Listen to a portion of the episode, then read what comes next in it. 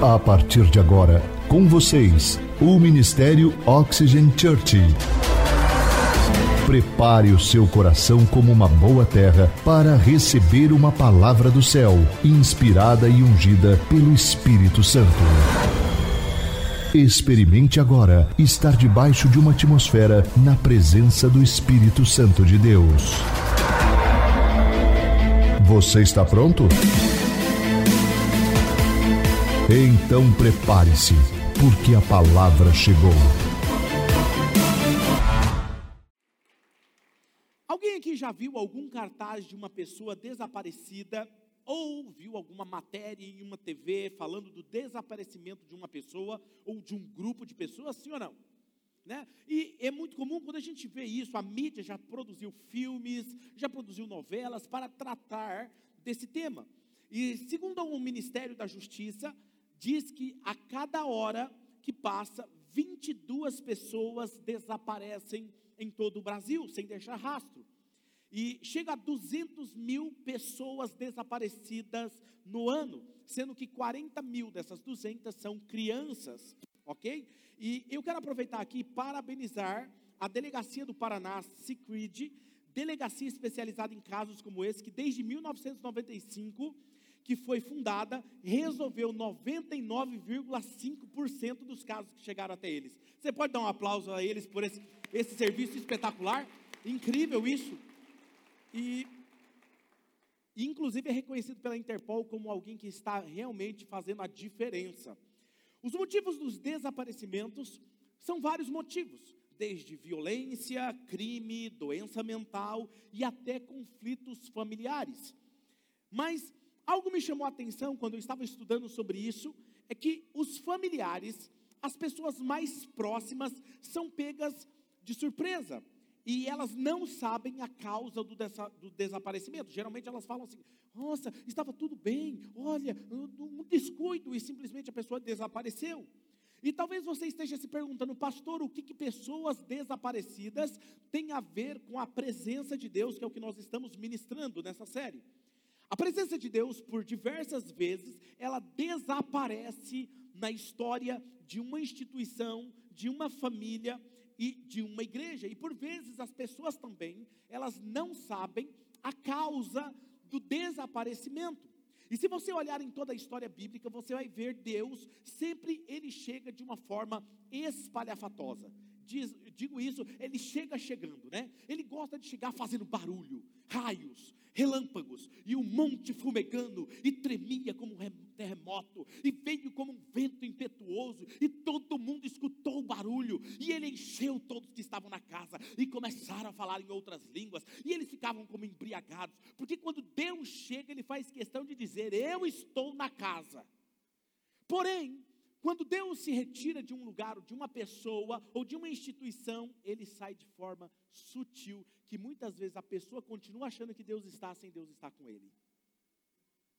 E aí é que está e deve estar a nossa atenção. E esses momentos geralmente são acompanhados dessas experiências sobrenaturais, mas quando Deus se vai, ele sai de forma imperceptível. E por falta disso, por falta de conhecer essa presença e amar ela com todas as nossas forças, é a falta de nós não estarmos atentos quando nós perdemos a presença de Deus em nosso meio. Por quê? Porque nós apenas conhecemos apenas pelos nossos rituais religiosos. Nós conhecemos Ele porque nós cantamos: Sou uma oferta, eu quero ser uma oferta diante dos teus pés, na presença de Deus. Mostra-me tua glória. E nós sabemos cantar, nós sabemos, o pastor sabe pregar um bom sermão, as pessoas sabem fazer isso. Então, as coisas continuam acontecendo. Os músicos continuam tocando as mesmas músicas, o pastor pregando a palavra, e aí nós achamos que Deus continua conosco, enquanto na verdade a presença já se foi há algum tempo. Ok? Por isso que eu quero falar com vocês nos próximos minutos sobre isso, sobre o título Conhecendo a Sua Presença. Diga comigo, conhecendo Sua Presença. Quero pedir que você me ajude a ministrar, ok?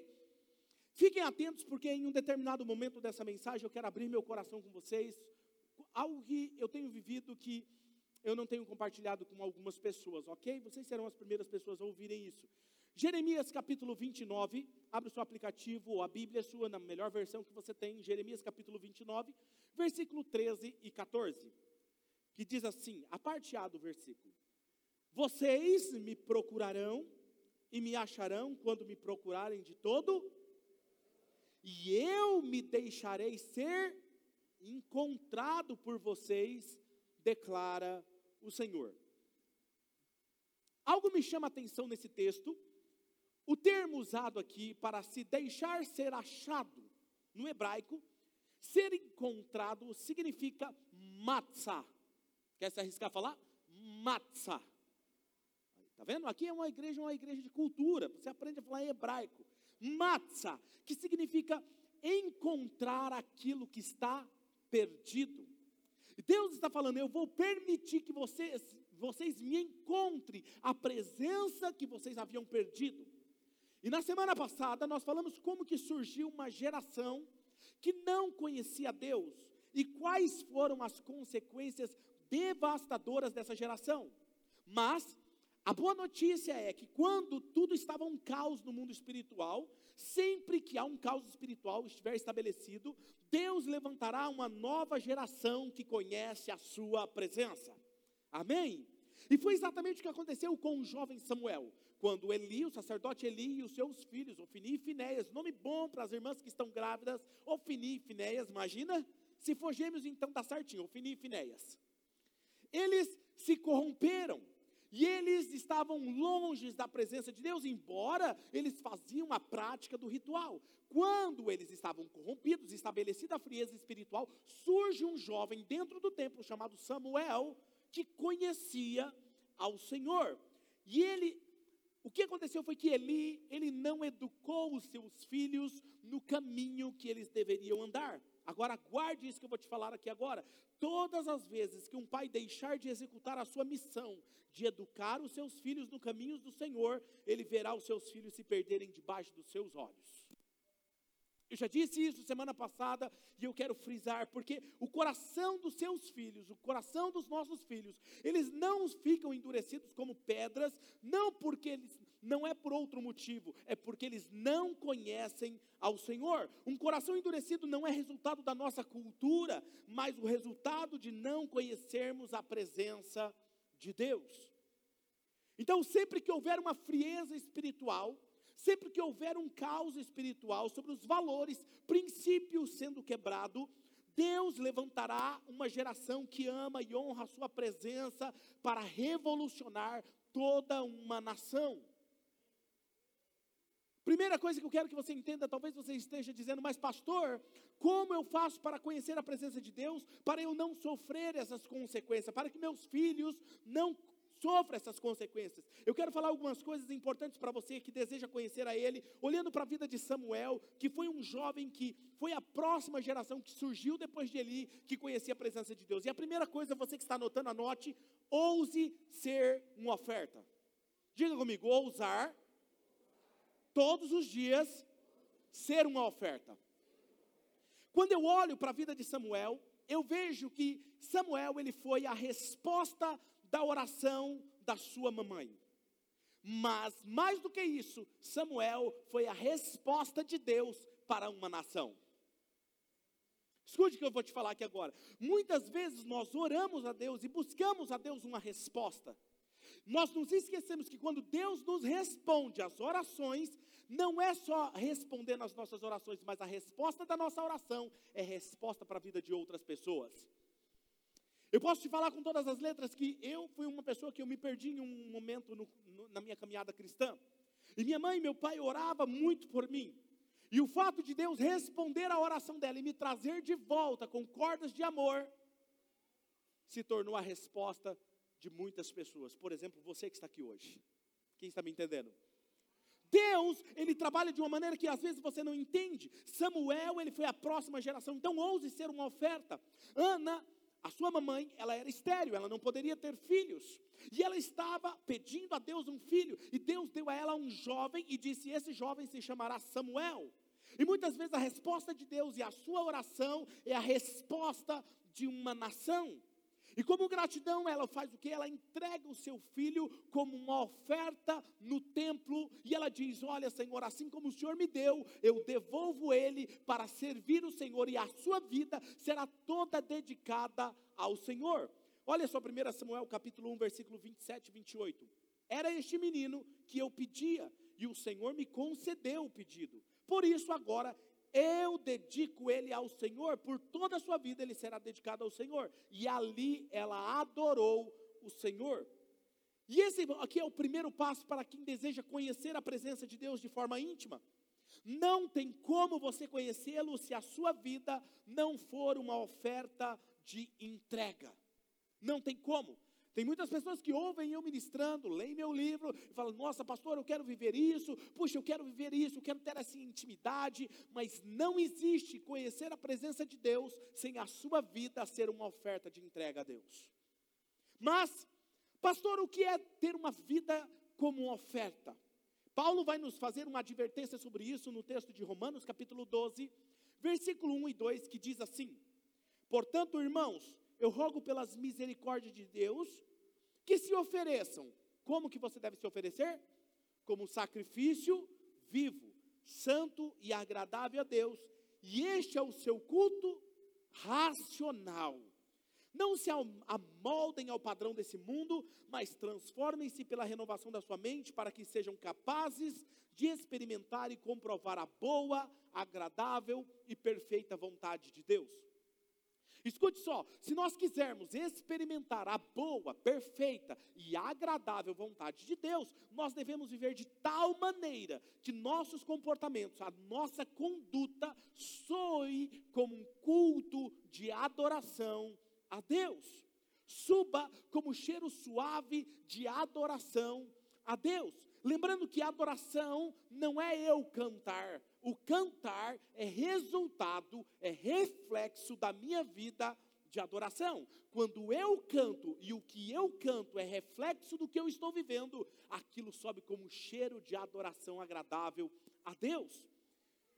Então, quando você se permite entrar no processo de transformação e renovação da sua mente, você entende o que é uma oferta. Uma oferta que adora Deus é uma oferta que vive em obediência. Diga comigo, obediência. Por isso que ele diz que esse culto é racional. O que, que ele quer dizer quando esse culto é racional? Ele é decisão sua. Não é emocional, porque senão você diria: ah, mas hoje eu não estou sentindo. Não é porque hoje eu não estou bem para adorar a Deus. A adoração não tem a ver com sentimentos, tem a ver com racional, ok? É intencional. Se é racional, é porque você pode escolher fazer ou não fazer. Então, se você deseja conhecer a Deus, você deve ser intencional em agradar a Ele. E obedecendo a cada momento, em cada direção. Se em uma vida de obediência não existe um acordo em sua jornada com Ele. Eu não consigo ver alguém que caminha com Deus sem obediência. Diga comigo, obediência. Porque a obediência ela regula as nossas vidas e nos prepara para a manifestação do reino de Deus. Olha só em 1 Samuel capítulo 15, certa vez o profeta Samuel já estava velho, ele já era um profeta, ele já era um juiz, e alguém está oferecendo um sacrifício, e olha o que ele diz. Olha só, 1 Samuel 15, 22. Samuel, porém, respondeu: Acaso tem o Senhor tanto prazer em holocaustos, em sacrifícios, quanto em que se o quê? Eu não ouvi. Obedeça a sua palavra. A obediência é melhor do que o sacrifício e a submissão é melhor do que a gordura de carneiros. Ou seja, o que ele está dizendo, olha, você quer agradar a Deus, não fique oferecendo sacrifícios. Você quer agradar a Deus, obedeça a sua palavra. Essa é a maior atitude que você pode oferecer a Deus. Porque obedecer é aprender a dizer não para aquilo que eu mais desejo agora, para a minha vida ser oferecida como oferta por algo muito maior. É aprender a dizer não. Quando eu digo não, eu estou me oferecendo como um sacrifício, como oferta. Então, as suas escolhas sempre será reflexo daquilo que te governa. Vou repetir, as suas escolhas sempre será o reflexo daquilo que te governa, daquilo que é o seu guia. Pastor, o que o senhor quer dizer com isso? Se você quer saber o que está te guiando, se você quer saber quem é que está te governando, olhe para as suas escolhas diárias. Quando você acorda, quais são as suas escolhas?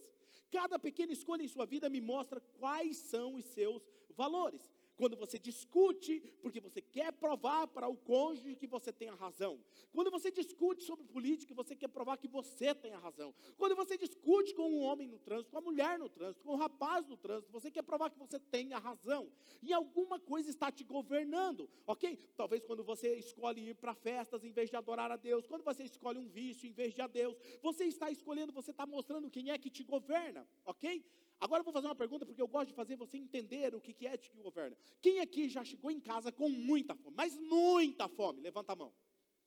Que as panelas gritaram e cantaram o hino Tenha misericórdia de mim. Vocês ouviram as panelas gritando?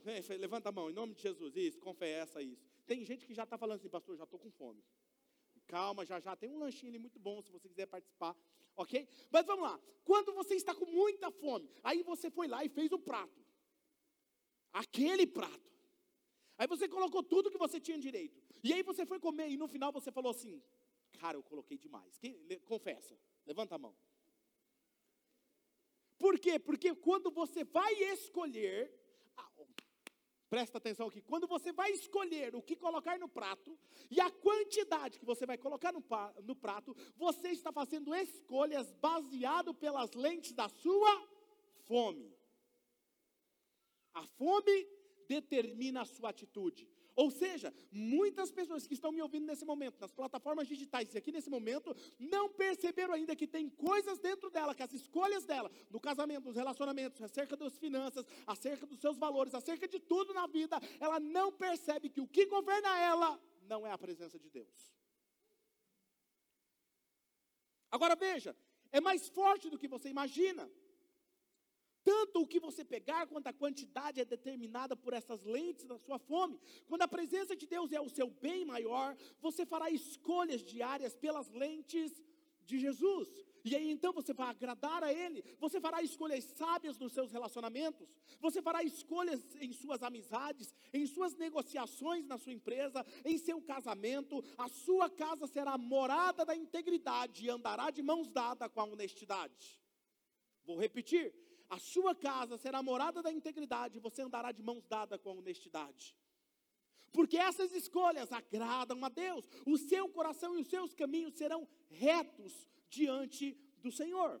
Dá uma olhadinha em Salmo de número 119, versículo 1 ao 3, na versão Almeida, revista e corrigida, olha o que ele diz: Bem-aventurados que trilham caminhos retos e andam na lei do Senhor. Bem-aventurados que guardam seus testemunhos e o buscam de todo o coração, e não praticam iniquidade, mas eles andam em seus caminhos. Salmo 101, versículo 6 e 7, olha o que diz: Meus olhos aprovam os fiéis da terra, eles habitarão comigo. Quem é que habitará com Deus? Os fiéis. Somente quem tem vida íntegra me servirá. Quem pratica fraude não habitará no meu santuário, o mentiroso não permanecerá na minha presença. Escute o que eu vou te falar aqui agora. O nosso caráter, ele é aprovado ou reprovado com cada escolha que nós fazemos. E isso determina se Deus anda com você ou não. Posso ouvir um amém? Uma vida de obediência e rendição nos torna oferta agradável a Deus. Quando uma pessoa tem uma vida como oferta agradável a Deus, ela será surpreendida pela presença de Deus. E aí vem a segunda coisa que eu quero falar para vocês: ouse cruzar a linha do desconhecido. Por que, que eu digo isso? Porque Samuel fez isso quando, por causa da conduta, da falha da conduta de Eli e dos seus filhos, a presença de Deus ela tornou-se desconhecida para eles desconhecida. 1 Samuel capítulo 3, versículo 1, leia comigo esse texto. Vamos lá? 1, 2, 3. O menino Samuel ministrava perante o Senhor sob a direção de Eli. Naqueles dias, naqueles dias o quê? E as visões não eram frequentes. Raramente Deus falava, raramente. Por quê? Porque não havia alguém que tinha relacionamento com Deus. A presença de Deus é desconhecida para aqueles que têm uma conduta deturpada segundo a palavra de Deus. Quando você olha para a palavra de Deus, você tem que olhar para ela como crivo da sua vida, como balança da sua vida. A palavra de Deus é o meu crivo, a balança pela qual a minha vida e conduta ela deve ser avaliada e pesada. Então, esse negócio de você pegar a Bíblia e falar assim, não, mas isso aqui eu agrado, isso aqui não me agrada, isso aqui eu concordo, isso aqui eu discordo, está errado. Você tem que pegar a Bíblia e ler ela como um todo. A palavra de Deus é a palavra de Deus para a minha vida. Quem está me entendendo? Por isso, sempre terá pessoas que não sabem o que é sentir a presença de Deus, enquanto alguns choram, tremem, caem e baba colorido, e outros têm experiências sobrenaturais. Tem pessoas que elas simplesmente. Hum, o que está acontecendo? Eu queria tanto sentir isso. Aí ela acha que o segredo é o pastor impor as mãos sobre ela. Deixa eu te falar uma coisa, cara: o segredo não é as minhas mãos, o segredo é a sua conduta como oferta diante de Deus. Tem pessoas que eu nem encosto as mãos, só de eu ir perto, ela já, pronto, já recebeu. Né, Léo? Então veja, olha só isso aqui. Daniel capítulo 5, versículo 25 ao 28. Olha que interessante. Esse texto fala de um rei que Deus passou a vida dele, o reinado dele por, pelo seu crivo. Olha o que diz o texto. Esta é a inscrição que foi feita. Aparece uma mão e escreve com um dedo na parede. Escuta. Mene, mene, tekel, imparsim. E este é o significado dessas palavras. Mené significa Deus contou os seus dias do teu reinado e determinou o seu fim. Tekel, foste pesado na balança e achado em falta. Pérez, teu reino foi dividido e entregue aos medos e persas. Agora escute o que eu vou te falar. Todas as vezes que você for pesado na balança e achado em falta, você perderá tudo aquilo pelo qual você construiu. Ele tinha um reinado. Ele estava indo bem. Mas quando Deus foi lá e pesou ele, falou: Cara, eu dividi o teu reino, já era, está espalhado. Quando você é pesado pela balança de Deus e é achado em falta, não é porque o próprio Deus precisa te castigar, não precisa disso. As suas próprias escolhas destroem tudo aquilo que você construiu, e é isso que ele está dizendo. Então Eli e os seus filhos foram pesados na balança e achados em falta. E por causa disso, o seu sacerdote foi dissipado e os seus filhos foram mortos. É isso que o texto diz. Mas, por outro lado, enquanto eles estavam sendo avaliados e reprovados, diga comigo assim: avaliados. Não, mas diga com força, vamos lá? Avaliados e reprovados. Diga, Samuel estava sendo avaliado e aprovado. Diga agora, eu serei aprovado. É isso aí, nós somos uma igreja que seremos aprovados, amém?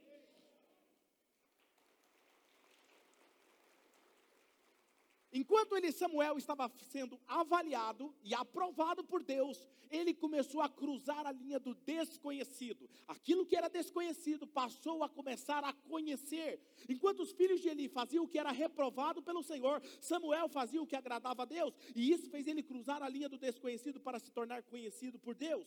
1 Samuel capítulo 2, versículo 26, olha o que diz. E o menino Samuel, o que, que ele fazia? Continuava a crescer, e tanto o Senhor como as pessoas gostavam cada vez mais dele. Está entendendo por que, que Deus se revelou a Samuel? Porque ele fazia algo que agradava a Deus. A sua vida era uma oferta. Terceira coisa que eu quero falar para vocês: ouse tratá-lo como pessoa. E foi isso que aconteceu com Samuel. Era uma noite comum, talvez como todas as outras. Ele estava cansado, talvez de um dia servindo do lado do sacerdote Eli, porque o, o sacerdote Eli era o pastor, era o líder lá da época. E ele pedia para Samuel fazer algumas coisas. Talvez foi um dia bem corrido, corriqueiro, como outro qualquer. E Samuel estava cansado. O sacerdote já havia se deitado onde ele deitava de costume. A palavra de Deus não se manifestava, como você já sabe, nós já lemos.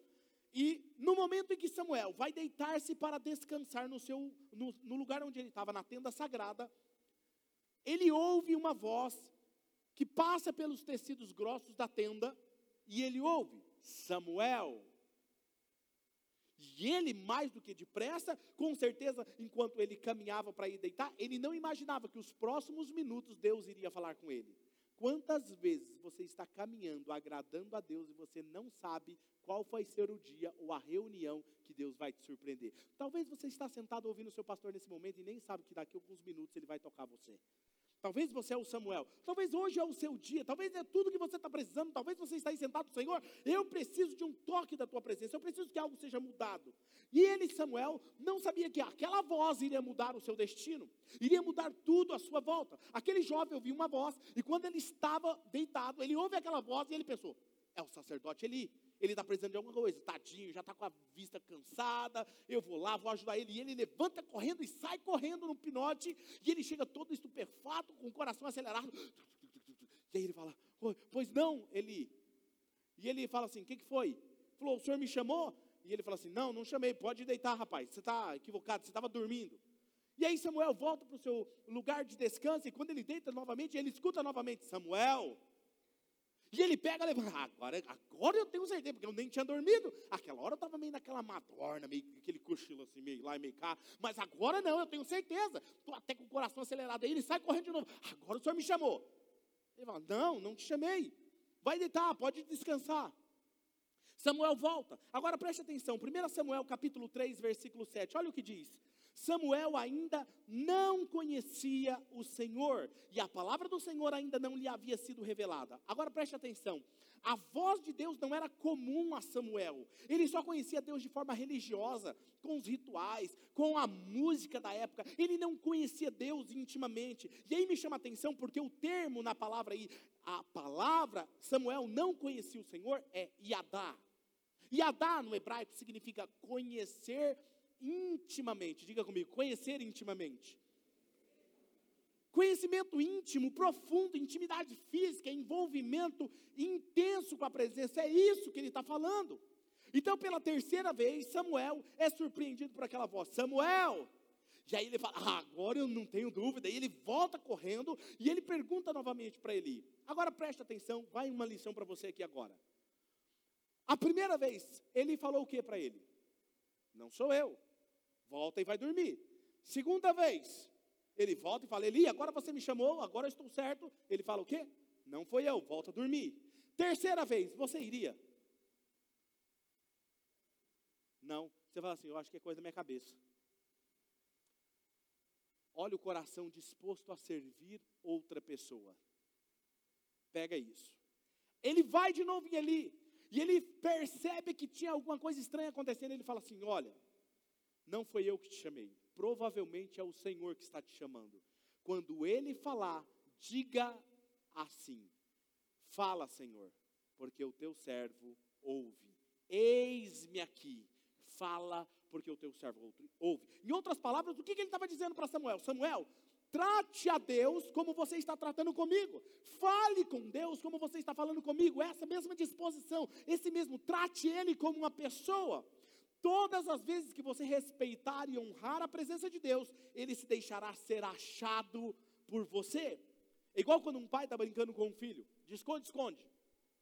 Você já brincou com seu filho de esconde, esconde? Você faz questão de fazer ele para ele te encontrar, não é verdade? Porque o maior prazer não está em você falar assim, é, você não me achou. O seu maior prazer está o quê? Quando o filho olha para você e sai correndo com aquela cara de euforia e, ah, eu achei o papai, eu achei a mamãe, e bate lá no pique. Não é assim? Então você deixa às vezes o pé aparecendo debaixo da cortina, não é? Você fala quando ele está passando perto, está frio, está quente, porque você quer que ele te encontre. A mesma coisa quando Deus, ele desaparece do meio de uma instituição. Quando alguém o agrada, o maior prazer dele é ser achado por você. Agora preste atenção. Muitas vezes a gente acha que é difícil encontrar a Deus. E aí a gente acha, eu tenho que fazer um jejum igual o pastor fez, de 40 dias só na água. Eu não, porque eu tenho que dar uma enchibatada no meu couro, porque está muito carnudo. Estou cheio de pecado. A gente acha que é isso, não é? E na verdade não é isso. O que ele busca é um coração o agrada. Um coração que o agrada não é um coração perfeito. Um coração que o agrada é aquele que sabe reconhecer quando erra, pede perdão, se arrepende e muda a sua conduta. Quem está me entendendo? E é isso que acontece. Jeremias, Samuel não respondeu. Agora veja, enquanto Samuel não respondeu, não tratou Deus como pessoa, Deus não se revelou a ele. Mas a partir do momento que ele responde a Deus, quando ele diz: Eis-me aqui, Senhor, fala que o teu servo ouve. O texto diz que Deus veio e permaneceu ali. A minha oração é que em um momento que você estiver na sua oração na sua casa, Deus venha e permaneça ali com você, conversando com você. E aí, preste atenção, ele só falou e tornou um diálogo com Samuel quando Samuel o tratou como pessoa. E aí você vai entender o que nós lemos no início, Jeremias capítulo 29, versículo 13 ao 14, diz a parte A: Vocês me procurarão e me acharão quando me procurarem de todo o coração. Eu me deixarei ser encontrado por vocês, declara o Senhor. Quando eu olho para isso, Deus sempre vai me vai esperar uma resposta daqueles que o desejam. Deus sempre vai esperar uma resposta daqueles que o desejam. Daqueles que anseiam conhecer a Ele intimamente. Fazem 24 anos que eu o conheci de forma pessoal e íntima. Mas eu lembro muito bem que eu ia aos cultos e às reuniões e nada acontecia. Até que um dia houve uma resposta minha Nesse dia, eu descobri que existia uma presença que me observava desde o meu nascimento. Ele me viu crescendo. Ele me viu no dia que eu me perdi na minha jornada. E eu comecei a fazer o que ele reprovava. Mas eu me recordo muito bem que tinha um pai e uma mãe que oravam por mim. E a Bíblia diz que ele nos atrai com cordas de amor. É assim que eu me sinto. Atraído por ele com cordas de amor. Oséias capítulo 11, versículo 3 e 4 diz: Mas fui eu quem ensinei o meu povo a andar. Eu os segurei nos meus braços, porém eles não sabiam que era eu que cuidava deles. Com laços de amor e de carinho eu os trouxe para perto de mim eu os segurei nos braços como quem pega uma criança no colo e me inclinei a dar de comer. Você já se sentiu assim por Deus? Ele cuidando de você e às vezes você nem percebia que era Ele que estava cuidando de você. Ele me trouxe de volta aos seus caminhos. Ele me viu crescendo e quando eu comecei a procurar agradá-lo, eu lembro que eu não queria mais namorar de qualquer jeito. Eu não queria mais que o meu namoro virasse fornicação. Eu não queria mais que a minha vida fosse como antigamente. Eu queria que a minha vida agradasse a Deus. Meu desejo não era ser um pastor. Meu desejo era apenas ir, sentar, ouvir a palavra e procurar obedecê-lo todos os dias. Até o dia que ele me fez conhecido em todos os meus sentidos. Eu conto melhor isso no meu livro, se você já leu, você sabe disso. Eu ouvi a sua voz estremecendo dentro do meu peito, onde saía lágrimas e um grito de dentro de mim, porque eu estava conhecendo o Deus que eu estava querendo agradar. Não era porque eu estava forçando nada, era um resultado. E esse dia que nós fomos apresentados, eu me enamorei dele. Eu me enamorei da Sua presença, eu me encantei com a Sua presença. Desde então a minha vida tem sido devotada a agradar a Ele. Eu tenho procurado agradá-lo. Às vezes eu procuro palavras para descrever. As pessoas, às vezes, pastores, líderes, assistem as nossas pregações e me mandam mensagem, e-mails, mensagem diz: Pastor, como é a sua relação com Deus? Como é a sua intimidade com Deus, como é ouvir a sua voz. Eles parecem que querem uma, uma fórmula, uma receita, e eu procuro palavras para descrever, mas o que eu vivo com Ele, mas eu ainda, por mais que eu procure palavras para descrever, é muito ínfimo para descrever o que eu vivo com Ele. Às vezes, quando eu estou na minha sala de oração, Deus apenas cito o nome dele e ele vem.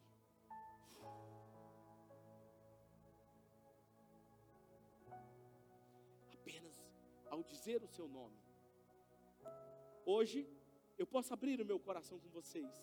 Meus pensamentos estão inundados por Ele. Eu tenho procurado, não existe outra coisa que ocupa meus pensamentos, meus desejos, meus sonhos, a não ser unicamente Ele. Eu tenho procurado de verdade me dedicar. A minha esposa sabe disso, meus filhos que estão aqui me assistindo, alguns de vocês também já viram isso. Eu estou tão inundado dele que apenas um pensamento que me aponta a ele, ou eu falo algo que ele está fazendo, algo que arremete a ele, a presença dele vem como um sopro. E lágrimas embargam a minha voz, eu não consigo falar, porque é assim que eu me sinto. Quantas vezes eu sou interrompido por ele e de repente, não importa onde eu estou, não importa com quem eu estou falando, eu simplesmente falo dele ou o que ele está fazendo e o meu coração se enche de amor por ele. Se enche de amor por ele. Mas eu preciso te ensinar uma lição que eu aprendi nesse tempo com ele. Nem sempre foi assim. Essas experiências não guiam o meu amor por Ele, minha decisão, diga comigo, decisão. Eu decidi me relacionar com Deus, independente se eu sentisse Ele por perto ou não, se as circunstâncias à minha volta mostravam que Ele estava ou não, se tremia a minha volta ou não, se eu chorava ou não, se meu corpo tremia ou não. Eu disse um dia no meu lugar secreto, eu disse: Deus, eu vou te buscar todos os dias, independente se eu te sinta ou não. A partir daquele dia, minha vida entrou num outro nível de relacionamento. No dia em que eu decidi, eu vou te buscar sem te sentir ou não, eu sei que existe uma promessa que Deus estaria comigo todos os dias até a consumação dos séculos. Há uma promessa. Algo mudou dentro de mim. Eu não deixo de amar a minha esposa porque eu estou em viagem. Vê se você entende. Eu não deixo de amar ela porque eu estou distante dela, ou não me sinto ela por perto. Eu amo e continuo casado com ela. Não é porque você não sente Deus por perto que você deixa de amar a Ele, se relacionar com Ele. Quem está me entendendo? Percebe como é profundo isso? Quando você entende isso, algo muda dentro de você. Às vezes a sua presença é tão palpável que eu sei dizer onde ele está. Às vezes o lado do meu corpo, literalmente. Às vezes toca no meu braço, na minha mão. Eu sei dizer. Tem coisas que eu não digo porque vou falar assim, o pastor está doido. Algumas situações em que ele desce como uma brisa suave, outras como uma luz forte sobre a minha cabeça e algo novo está acontecendo, eu sei disso. Às vezes é como uma luz de glória, ondas de poder, às vezes como corrente elétrica, que passam pelo meu corpo, às vezes enquanto eu estou ministrando. Eu, eu, eu não oro por qualquer pessoa, saiba disso. Eu não imponho as mãos se Deus não me diga para fazer isso. Se um dia você ver eu indo até você orar por você, saiba que eu vi Ele antes sobre você. E quando eu sei que Ele está se movendo sobre você, eu vou orar sobre você. Porque, às vezes, tudo que as pessoas querem, pastor, ora por mim. Não é isso que muda. O que muda é a presença de Deus sobre você. Quando me perguntam, pastor, por que, que o senhor levanta tão cedo? Por que, que o senhor não dorme um pouquinho mais? Ultimamente, eu tenho vivido um romance com ele. Eu estou enamorado literalmente por ele. As melhores horas do meu dia quando eu me levanto 3h50 da manhã. E às vezes ao ir para o meu lugar secreto, depois de fazer um café, obviamente, e sentar com a minha Bíblia aberta, é como se a sua presença estivesse me esperando. E quando eu sento ali começo a conversar com ele, é as melhores oito horas que eu passo com ele, ali inundado não é uma experiência, percebe? É um relacionamento. Eu não estou ali porque eu estou tremendo, ou estou chorando, eu estou ali porque eu o amo. Ser amigo de alguém é passar as melhores horas do seu dia com ele. é conversar, é partilhar a vida, é partilhar experiências com Ele. Isso é ser melhor amigo. Às vezes eu vejo algumas pessoas falando, eu sou amigo do Espírito Santo. Ei, se você não passa as melhores horas do seu dia com Ele, eu não estou julgando a sua amizade, eu só quero que você entenda.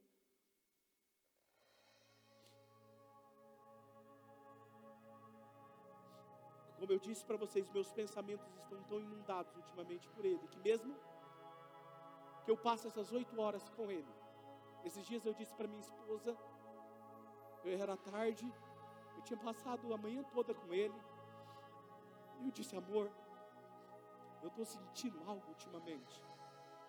Ela falou o quê? Eu falei, eu estou sentindo falta dele. Eu estou sentindo falta da presença dele. Eu sei que ele ficou comigo a manhã toda, mas eu queria mais tempo. Eu sinto falta do toque da presença dele na minha pele.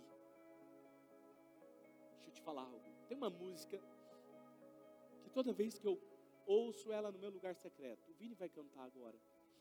Eu me enamoro dele. Preste atenção nessa letra, que é a minha oração.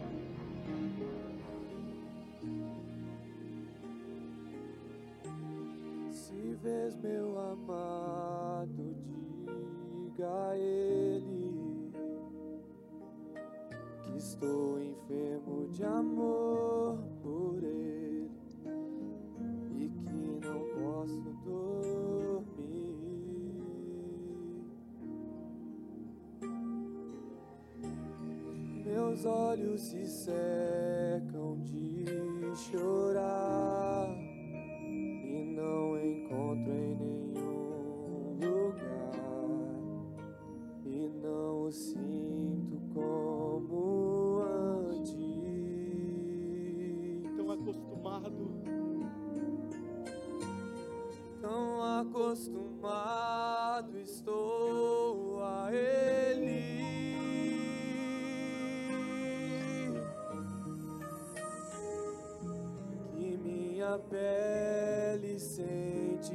ausência.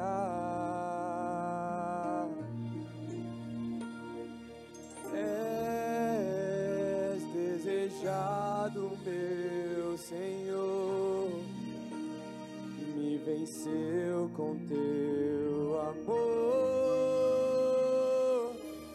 Sem ti não posso ser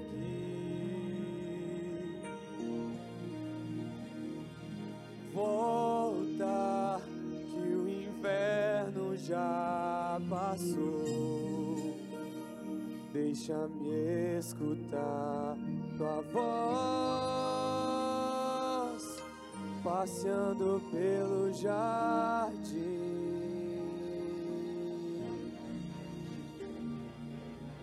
Enamorado dele. E se eu pudesse dizer para você, se você ver o meu amado, diga a ele: O meu pastor está enfermo de amor por ti. Quando você o sentir por perto, fala isso. Meu pastor está apaixonado por ti, Jesus. Demais. Porque tudo que eu quero é viver para Ele. Que a minha vida seja uma oferta a Ele. Jesus disse: Vocês serão os meus amigos, se vocês fizerem o que eu lhes ordeno. Não existe amizade com Deus sem obediência. O que acontece entre amigos? O que, que acontece entre amigos? Não há segredos. Tem segredo entre amigos? Quando você se torna amigo de Deus, você pode abrir o seu coração com Ele. Quando eu passo por qualquer situação, eu abro meu coração com Ele. Problemas, eu não vou no banco, eu não vou em algum lugar, eu não vou tentar resolver, não. Eu dobro os meus joelhos ou sentado na poltrona da minha oração, eu fico em silêncio diante dele, até que eu o sinto por perto. E aí eu abro meu coração por ele. Não há segredos. E ele vai abrir o coração dele com você.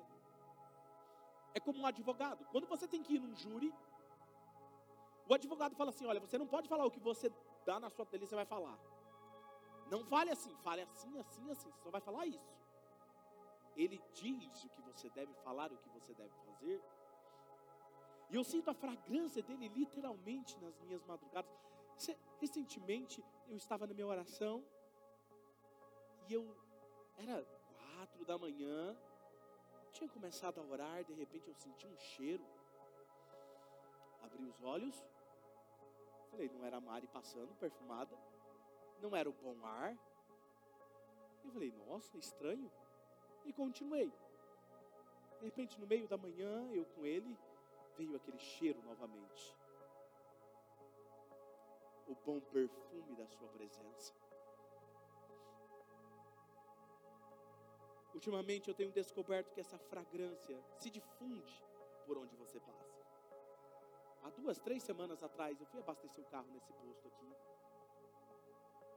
Parei, fui lá, peguei o cartão, fui lá pagar. Quando eu cheguei para entregar, a moça estava conversando com o rapaz, o rapaz saiu. Ela falou, crédito ou débito? Eu falei, débito. Entreguei o cartão para ela. Ela começou a chorar, copiosamente. Não é chorar, não é encher o olho de lágrimas lágrimas rolando. Ela falou assim: que que é isso? Que estranho.